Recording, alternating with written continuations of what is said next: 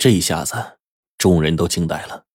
有一个侍卫头领呢，满脸疑惑的就问：“这柄剑真的是于长剑？”木刀客瞟了他一眼，侍卫头领马上低下头去。这里啊，确实没有他说话的份儿。尤坚不以为然的说：“这柄于长剑原本是由虎丘神剑山庄所收藏，号称镇宅之剑。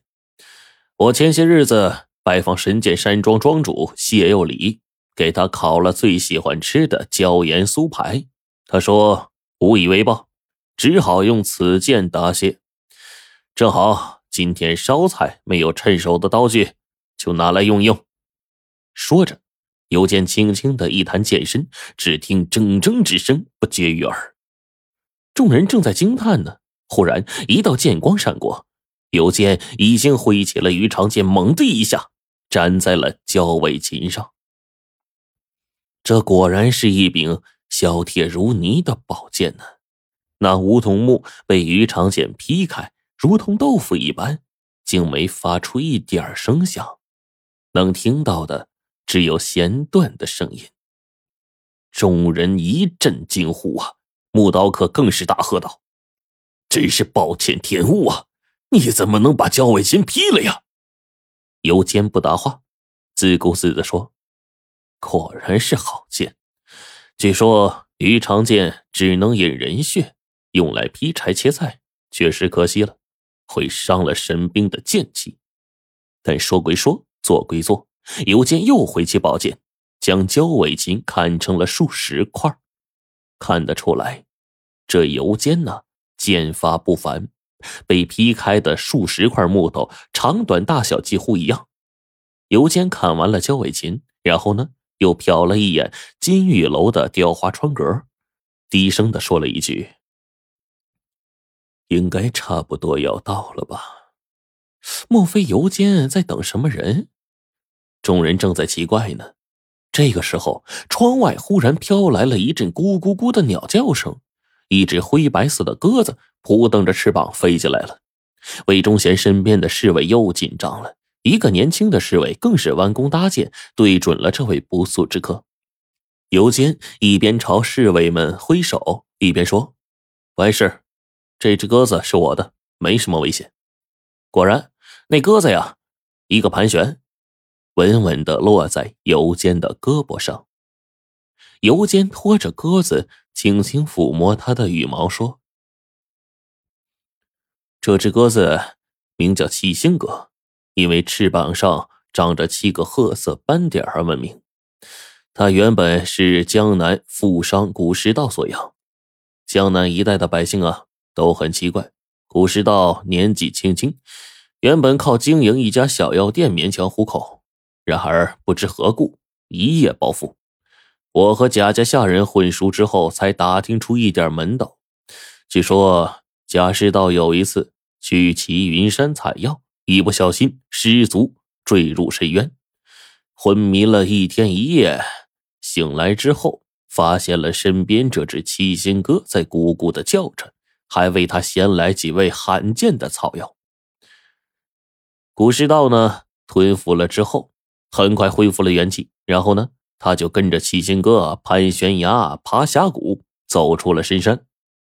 这一路上，七星哥带着古尸道。尝遍了各种奇珍异果，最神奇的是，七星哥呀，飞到了一处古松下，不停的鸣叫着，还用爪子刨地。古尸道啊，也渐渐看明白了，他就用这个药铲子挖开净土，见到一个黄铜箱子，打开之后，里面是满满一箱的珍珠玛瑙，那珍珠个个都是鹌鹑蛋大小。古师道因此呀。就成了江南富商了，这个七星鸽也是他的心爱之物。木刀客就问道：“难道你胳膊上这只鸽子，就是带着古石道发现宝藏的七星鸽？”尤坚点了点头说：“嗯，不错。古石道暴富之后啊，吃喝玩乐样样追求极致。他买焦尾琴没买到，又三番五次的央求我为他做一道菜。于是呢。”我就提出来，用这只七星鸽做交换。七星鸽虽然宝贵，但是他为了满足肚子里的馋虫，只好是忍痛割爱了。众人听了焦尾琴、于长剑、七星鸽这三件宝贝的故事，不由得一阵惋惜呀。随即呢，又更加好奇了：这尤坚到底是何方神圣？他的厨艺？到底如何的神乎其神呢？竟让这么多人舍弃心中挚爱，只为求取一餐美食。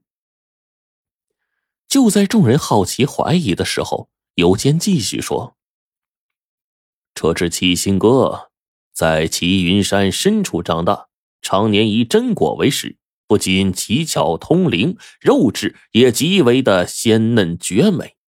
你们今天呢，真是有口福啊！”这木刀客呀，脸色一惊，他就惊问道：“你你不会想杀了这只七星哥做菜吧？”他话音未落，只见尤坚左手捏住七星哥，右手挥起鱼肠剑，手起剑落，七星哥已经被割开了喉咙，鱼肠剑上滴血未见，鸽子的颈部血如泉涌，喷溅到了几尺开外。众人又一次的惊呆了。脸上除了惋惜，还带着无比的震惊啊！尤坚一边捏着拼命挣扎的七星哥放血，一边低声的喊道：“取热水来！”站在旁边没说话的严世忠一边喝令着金玉楼的伙计，然后赶紧就端着热水，一边呢从金玉楼的屏风后面搬来了一面铜镜。他以极其娴熟的动作拆出了。铜镜的木架，双手呢端着那面雕刻有精美花纹的铜镜，送到尤坚的面前。而这个时候的尤坚，将鸽子抛入热水盆，干净利落的拔毛，开膛清洗。可怜啊，这把曾经叱咤风云、气吞山河的神剑利器，竟然沦落为了一把菜刀，这让众人感到十分的难过呀。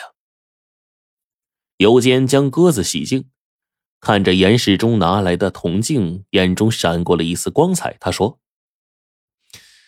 想不到你严世忠也是此中高手，失敬，失敬啊！”严世忠呢，微微一笑，说道：“哪里哪里，我今天呢，算是开了眼了。”说完，他将铜镜摆在地上，又退了回去。这个时候，尤坚拿着几块木头。就是那个被砍了的焦尾琴，放在铜镜上，码成了宝塔的形状，然后掏出火折子，点燃后扔在木块上，很快火苗就噼里啪啦的窜起来了。尤坚呢，又将洗好的鸽子穿在鱼肠剑上，放在火上烤了起来。众人啊。就眼睁睁的看着尤坚以焦尾琴为柴火，于长剑为劈柴、切肉、烧烤的工具，烹制传闻中采集天地之灵气的七星歌，都不知道啊，是该惊叹，还是惋惜呀？